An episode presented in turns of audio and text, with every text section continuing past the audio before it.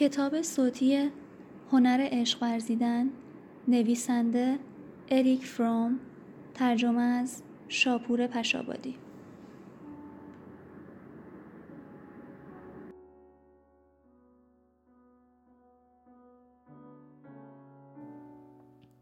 آیا عشق هنر است؟ اگر چنین باشد پس به دانش و تلاش نیاز دارد. آیا عشق شور لذت بخشی است که تجربه آن بخت و اقبال می خواهد؟ آیا عشق از آن قبیل امور است که اگر خوش شانس باشی گرفتارش می‌شوی؟ بدون شک امروز اکثر مردم به پیشورز دوم اعتقاد دارند اما این کتاب کوچک بر پیشورز اول مبتنی است البته مردم عشق را بی اهمیت نمی دانند. مردم گرسنه عشق هستند آنها به شمار بیپایانی از فیلم هایی که داستان های عاشقانه شاد یا غمانگیز دارند نگاه می کنند و به صدها ترانه عاشقانه محمل گوش می کنند. اما کمتر کسی فکر می کند که عشق چیزهایی هم دارد که باید آنها را یاد گرفت.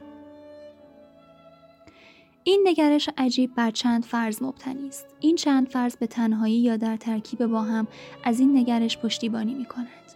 بیشتر مردم موضوع عشق را در درجه اول دوست داشته شدن می دانند نه عشق ورزیدن و توانایی دوست داشتن. پس مسئله آنها این است که چطور دوست داشته شوند و چطور دوست داشتنی باشند. آنها برای رسیدن به این هدف چند راه را در پیش می گیرند. یکی از این راه ها که به ویژه توسط مردان استفاده می شود این است که آدم موفقی باشیم و تا جایی که جایگاه اجتماعی به ما اجازه می دهد ثروتمند و قدرتمند شویم. راه دیگر که بیشتر توسط زنان استفاده می شود این است که فرد خود را از طریق رسیدن به بدن، لباس و مواردی از این دست جذاب کند. تقویت رفتارهای خوشایند، خوش صحبتی، مفید بودن، تواضع داشتن و معدب بودن از جمله راه های دیگر جذاب بودن است و هم مردان و هم زنان از آنها استفاده می کنند. بسیاری از راههایی که برای دوست داشتنی کردن خود استفاده می شود همان راههایی است که برای رسیدن به موفقیت استفاده می شود چون هر دو بر پیروز شدن بر دوستان و نفوذ در مردم مبتنی هستند در واقع در فرهنگ ما منظور مردم از دوست داشتنی بودن ترکیبی است از محبوب بودن و داشتن جذابیت جنسی. در پشت این دیدگاه که عشق یاد گرفتنی نیست یک پیشورز دوم هم وجود دارد. بر اساس این پیشورز مسئله عشق به هدف عشق ورزی یا همان مشروق مربوط می شود نه استعداد عشق ورزی مردم فکر می کنند که عشق ورزیدن ساده است اما یافتن هدف درست برای عشق ورزی یا دوست داشته شدن دشوار است. این نگرش دلایلی دارد که در پیدایش جامعه مدرن ریشه دارد. یکی از این دلایل دگرگونی بزرگی است که در قرن بیستم در رابطه با انتخاب هدف عشق رخ داد.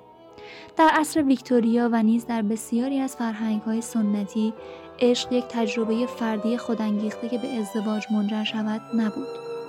بالعکس ازدواج از طریق قرارداد منعقد می شد خواه توسط خانواده ها یا عاقد یا بدون کمک این واسطه ها. تابع ملاحظات اجتماعی بود و فرض بر آن بود که عشق بعد از ازدواج پدیدار می شود. فقط در عرض چند نسل مفهوم عشق رمانتیک تقریبا در کل دنیای غرب فراگیر شد. در ایالات متحده ملاحظات مربوط به ماهیت قراردادی به کل قایب نیست. با این حال مردم تا حد زیادی در جستجوی عشق رمانتیک هستند. یک تجربه فردی عاشقانه که باید بعدها به ازدواج منجر شود. این تصور جدید از آزادی باید تا حد زیادی بر اهمیت هدف افسوده باشد و از اهمیت کار کرد کاسته باشد. یکی از خصوصیات دیگر فرهنگ امروزی ارتباط تنگاتنگی با این عامل دارد. کل فرهنگ ما بر اشتیاق به خرید و ایده تبادل مطلوب و متقابل استوار است. شادکامی انسان مدرن در هیجان نگاه کردن به ویترین مغازه ها و خرید هر آنچه استطاعت خریدش را دارد نهفته است. خواه خرید نقدی، خواه خرید اقساطی. او به نحو یکسانی به مردم نگاه می کند. به اعتقاد مرد مدرن دختر جذاب یعنی پاداش هایی که یک مرد دنبال می کند. جذاب معمولا یعنی بسته دلپذیر از خصوصیات محبوب و خواستنی که همه در بازار شخصیت در جستجوی آن هستند.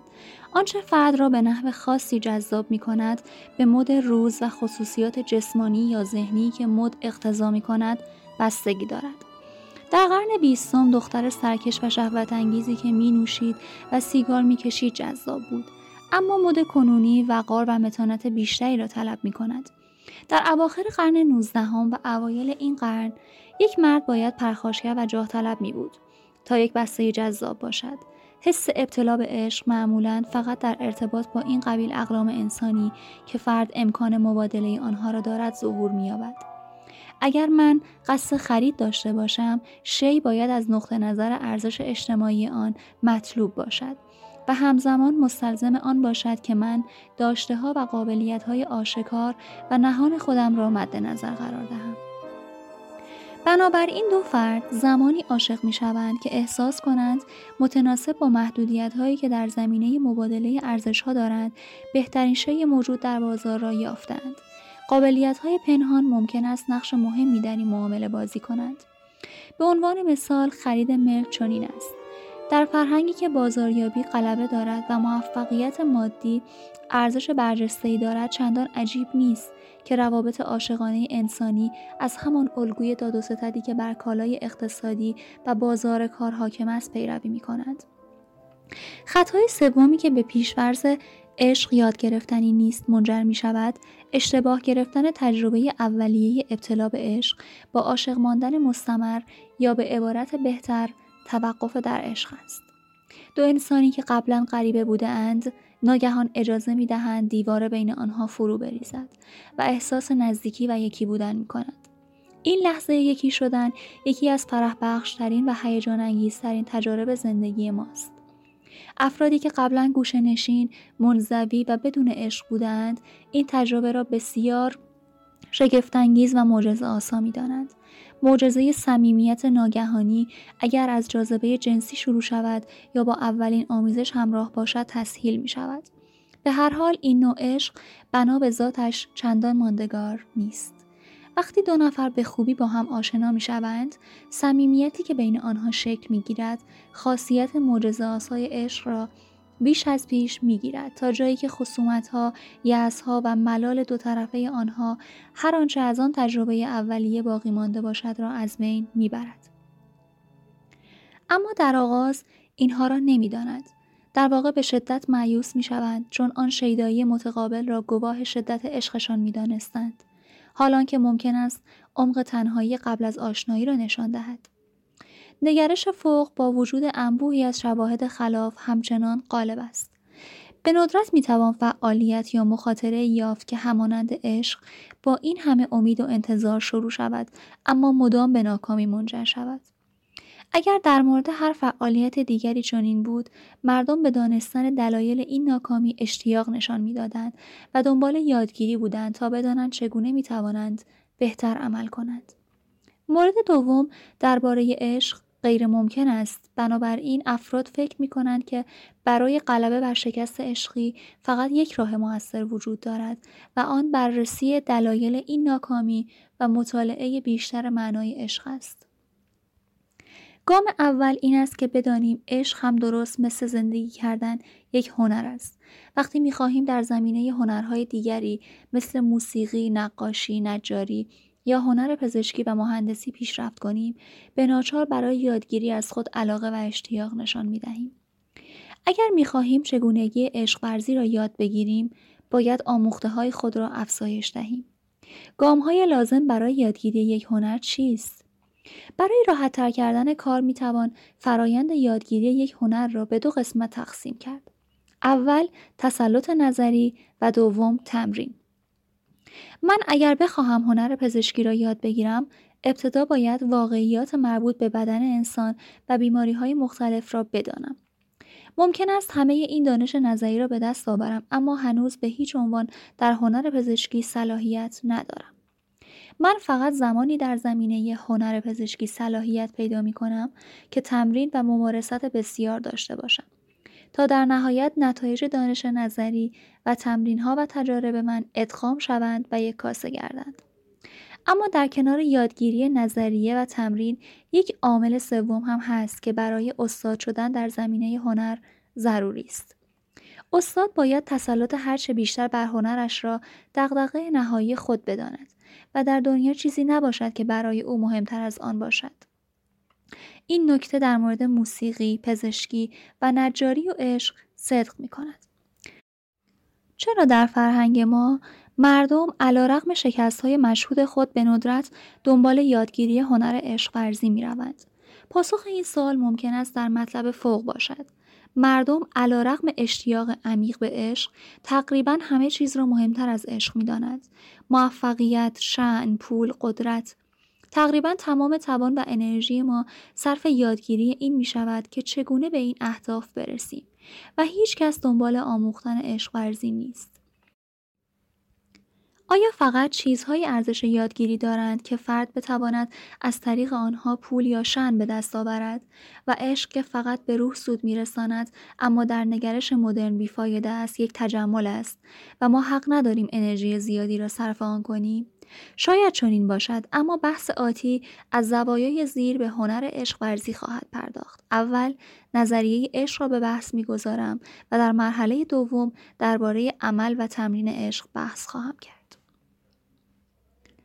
نظریه عشق عشق پاسخ مسئله هستی انسان است. نظریه عشق باید با نظریه در مورد انسان و وجود انسان آغاز شود. عشق یا اموری مشابه عشق را می‌توان در میان حیوانات پیدا کرد اما وابستگی های آنها در اصل بخشی از تجهیزات غریزی آنان است و فقط بقایایی از این تجهیزات غریزی را می‌توان در انسان دید که نقش آفرین باشند امر حتمی درباره وجود انسان این واقعیت است که او از قلمرو پادشاهی حیوانی و انتباق غریزی سر برآورد اما از طبیعت پیشی گرفت زیرا در جایی پیوند خود را با طبیعت قطع کرد و از بهشت اخراج شد. و حتی اگر قصد بازگشت داشته باشد فرشتگانی با شمشیرهای آتشین راه را بر او بستند و دیگر نمی‌تواند به آن باز گردد انسان فقط با پروردن خرد خود می‌تواند پیش برود با یافتن یک هماهنگی جدید از نوع انسانی نه هماهنگی ما قبل انسانی که به طور برگشت ناپذیری از دست رفته است انسان چه در مقام نژاد انسان و چه به عنوان یک فرد انسانی همین که زاده می شود از موقعیتی که مشخص و از قبل تعیین شده بود به موقعیتی نامشخص متغیر و باز رانده می شود. فقط در ارتباط با گذشته است که می‌توان از قطعیت سخن گفت و تنها چیزی که با قطعیت در مورد آینده می‌دانیم این است که مرگ حتمی است. به انسان محبت خرد داده شده است. او موجودی است که از وجود خود آگاه است و از خودش هم نوعان گذشتهش و نیز از احتمالاتی که در آینده پیش روی اوست آگاهی دارد. انسان از وجود خود به عنوان یک وجود مجزا آگاهی دارد. ظرفیت های گونه که به آن تعلق دارد را می‌شناسد. از این واقعیت خبر دارد که بدون اراده به دنیا آمده و برخلاف ارادهش می میرد. می‌داند که قبل یا بعد از آنهایی که به آنان عشق میورزد خواهد مرد و از تنهایی و جدایی خود آگاه است. همه اینها وجود منفک و منزوی او را به زندانی غیر قابل تحمل تبدیل می کند. او اگر نمی توانست خود را از این زندان رها کند ارتباط برقرار کند و به طریقی به مردان و زنان دیگر و دنیای بیرون بپیوندد دیوانه می‌شد. تجربه جدایی استراب را برمیانگیزد و در واقع جدایی منبع همه استراب هاست. جدا بودن به معنی بریدن از دیگران و عدم استفاده از قدرت های انسانی است. بنابراین جدا بودن یعنی درمانده شدن. عدم کنترل فعالانه جهان است. و این یعنی جهان می تواند به من حمله کند و من نمی توانم هیچ واکنشی نشان دهم. بنابراین جدایی منشأ استراب شدید است. علاوه بر این جدایی به شرمساری و احساس گناه دامن می‌زند. بعد از آنکه آدم و حوا از درخت دانش خیر و شر خوردند و بعد از آنکه نافرمانی کردند اگر مجال نافرمانی وجود نداشته باشد خیر و شری هم وجود نخواهد داشت. و بعد از اینکه خود را از قید هماهنگی حیوانی با طبیعت رهاندند دیدند که برهنه هستند و شرمسار شدند. آیا ما باید فرض را بر این قرار دهیم که اسطوره‌ای اینچنین قدیمی و کودکانه بر اخلاقیات محافظه کارانه عصر ویکتوریا دلالت دارد و داستان می‌خواهد به ما بگوید که آدم و حوا بعد از آنکه اندامهای تناسلیشان آشکار شد شرمسار شدند بعید است چنین باشد و اگر داستان را از منظر ویکتوریایی درک کنیم نکته اصلی آن را از دست می دهیم. آدم و حوا بعد از آنکه از خود و یکدیگر آگاه شدند از جدایی و تفاوت خود آگاه شدند و دریافتند که به دو جنس متفاوت تعلق دارند. آنها به جدایی خود پی می‌برند اما همچنان غریبه باقی میمانند چون هنوز یاد نگرفتند به یکدیگر عشق بورزند آدم از هوا دفاع نمی کند بلکه او را سرزنش می کند تا از خودش دفاع کرده باشد. این گواه روشنی است بر این ادعا که آنها هنوز عشق ورزیدن را فرا نگرفتند. آگاهی از جدایی بدون یکی شدن از طریق عشق منشأ شرم است.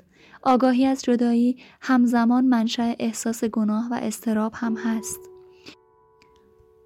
بنابراین عمیقترین نیاز انسان نیاز غلبه بر جدایی است تا از این طریق بتواند زندان تنهایی خود را ترک کند.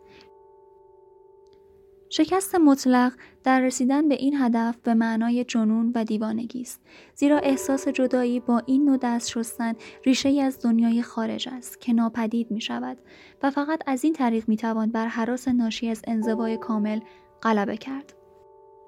انسان در تمامی اثار و فرهنگ ها با یک سوال یکسان مواجه بوده است.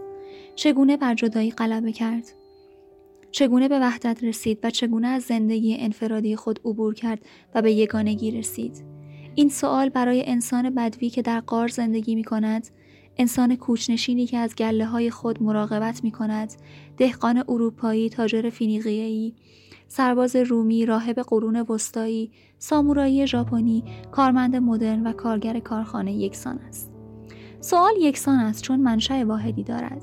موقعیت انسانی شرایط وجودی انسان. اما پاسخ متفاوت است. این سوال را می توان با حیوان پرستی قربانی کردن انسان پیروزی نظامی افراد در عیاشی گوشنشینی زاهدانه کار کردن مفرت و وسپاسگونه آرفرینش هنری عشق به خدا و عشق به انسان پاسخ داد. جوابهای بسیاری وجود دارد. تاریخ انسان مجموعه ثبت شده از این جواب هاست. با این حال دامنه جواب ها بی پایان نیست.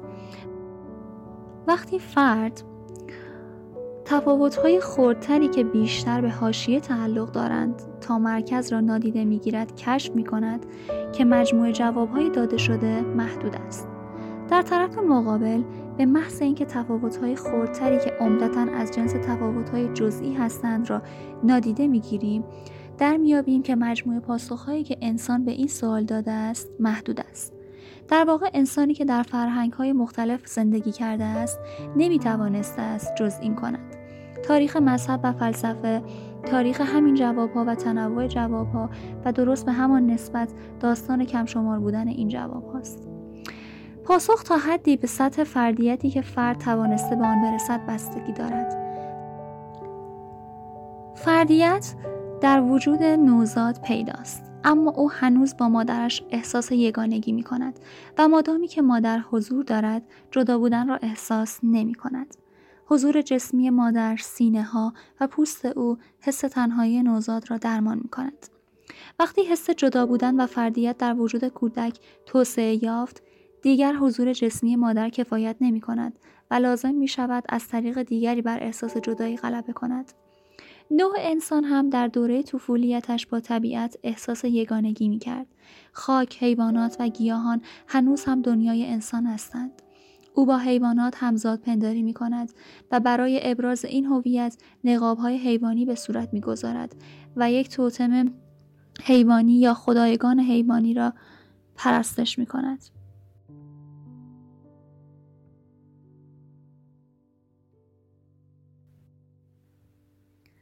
نژاد انسان از متن همین روابط ابتدایی پدیدار شد اما هرچه بیشتر از این خواستگاه خود فاصله می گیرد به میزان بیشتری خود را از دنیای طبیعی جدا می کند و نیاز به یافتن راه های جدید برای گریختن از دست جدایی بیشتر می شود. یکی از راه های رسیدن به این هدف عیاشی و میگساری در اشکال مختلف آن است. میگساری ممکن است نوعی خلصه خودفریبانه باشد که بعضی مواقع به کمک مواد مخدر ممکن می شود. بسیاری از آینهای ابتدایی نمود مشهودی از این نوع راه حل را در خود دارند. دنیای خارج به طور موقت ناپدید می شود و به همراه آن حس جدایی از دنیا هم از میان می رود. در بسیاری از آینها میگساری با تجربه پیوستن و ذوب شدن در گروه همراه است و این باعث می شود این راه حل کارآمدتر باشد. تجربه جنسی هم که غالبا با میگساری همراه می شود ارتباط تنگاتنگی با این راه حل دارد. مسئله به شدت مرتبط دیگر آن است که این نوع میگساری غالبا با تجربه جنسی ترکیب می شود انزال جنسی هم می تواند حالتی ایجاد کند که به حالت و تاثیرات ایجاد شده هنگام خلصه یا مصرف برخی مخدرها شباهت دارد. مراسم آمیزش همگانی در بسیاری از آینهای ابتدایی وجود داشت. به نظر می رسد که انسان بعد از تجربه میگساری می تواند مدتی از رنج بسیار جدایی فاصله بگیرد. فشار استراب به آهستگی افزایش می و باز با اجرای مکرر مراسم آینی فروکش می کند. مادامی که این حالات خلصوار جزئی از رفتارهای رایج و مشترک درون قبیله باشد استراب یا احساس گناه ایجاد نمی کند. این گونه عمل کردن درست و حتی فضیلت است. زیرا شیوه است که همه در آن شرکت دارند و طبیبان یا روحانیون آن را تایید و تجویز می کنند. پس دیگر جایی برای احساس گناه و شرمساری نمی ماند. اگر فرهنگ یک گروه یا جامعه این اعمال مشترک را پشت سر گذاشته باشد اما یکی از اعضای آن همین راه حل را انتخاب کند وضعیت به کل متفاوت خواهد بود میخارگی و اعتیاد از جمله اشکالی هستند که فرد در یک فرهنگ نامه گسار انتخاب می کند. این افراد برخلاف آنهایی که در یک راه حل اجتماعی مقبول شرکت می کنند از احساس گناه و پشیمانی رنج می برند. آنها سعی می کنند با پناه بردن به الکل یا مخدرها از جدایی فرار کنند اما وقتی تجربه مستی و نشگی به پایان رسید جدایی بیشتری را احساس می کنند پس میزان و شدت مصرف آنها بیشتر می شود و بیش از پیش به مواد پناه می برند. راه حل پناه بردن به کامجویی جنسی اندکی متفاوت است. کامجویی جنسی تا حدی شکل طبیعی و معمول غربه بر جدایی است و تا حدی مشکل انزوا را هم حل می کند. همه اشکال پیوستگی ناشی از نشگی سه وجه مشخصه دارند. شدید و حتی خشونت آمیز هستند. کل شخصیت یعنی ذهن و بدن را درگیر می کند. ناپایدار و دوره‌ای هستند. در مورد پرکاربردترین راه حلی که انسان از گذشته تا کنون استفاده کرده است دقیقا عکس این قضیه صادق است احساس یگانگی مبتنی بر همنوایی با گروه رسوم اعمال و باورهای آن در اینجا هم شاهد پیشرفت فراوانی هستیم در جامعه ابتدایی گروه کوچک است و از افرادی تشکیل می شود که فرد در خون و خاک با آنها سهیم است به موازات رشد فرهنگ گروه بزرگ می شود و اعضای آن به شهروندان یک شهر، یک ایالت بزرگ و اعضای یک کلیسا تبدیل می شود. حتی اعضای فقیر گروه هم ملحق می شود. فرد رومی احساس افتخار می کرد چون می توانست بگوید من شهروند روم هستم. روم و امپراتوری روم خانه و خانواده و دنیای او بود. حتی در جامعه غربی کنونی پیوستگی با گروه رایج ترین شیوه غلبه بر جدایی است. در این الحاق خود فردی تا حد زیادی ناپدید می شود و هدف از آن احساس تعلق به یک جمعیت است. اگر من مثل هر کس دیگری باشم، اگر احساسات و افکاری نداشته باشم که مرا از دیگران متمایز کند، اگر با رسوم، سبک لباس پوشیدن، باورها و الگوهای گروه هم نوا باشم، از تجربه مخوف تنهایی در امان هستم. نظام های دیکتاتوری با استفاده از تهدید و ارعاب این هم نوایی را برمیانگیزند و های مردمی با استفاده از القا و تبلیغات در واقع بین این دو نظام یک تفاوت بزرگ وجود دارد. در دموکراسی ها ناهم نوایی ممکن است و در واقع ناهم نوایی به هیچ عنوان تماما قایب نیست. اما در نظام های تمامیتگرا فقط از چند قهرمان و فدایی غیرمعمول می‌توان انتظار داشت اطاعت را رد کنند. علا رغم این تفاوت، جوامع دموکراتیک هم سطح در همکوبنده ای از هم نوایی را از خود بروز می دهد. دلیلش در این واقعیت نهفته است که درخواست اتحاد و پیوستگی باید اجابت شود و چون راه دیگر یا بهتری وجود ندارد اعتلاف هم نوایی گلوار به راه قالب تبدیل می شود. انسان فقط زمانی می‌تواند درک کند که متفاوت بودن و چند قدم دور شدن از گله چه حراس مهیبی به همراه دارد که عمق نیاز به جدا بودن را درک کند. بعضی مواقع ترس از همنوایی به اسم ترس از خطرات عملی که ناهمنواها را تهدید می کند اقلانی جلوه داده می شد. اما در واقع حداقل در جوامع دموکراتیک غربی مردم بیشتر از آنکه وادار به همنوایی شوند به میل خود راه همنوایی را در پیش می گیرند.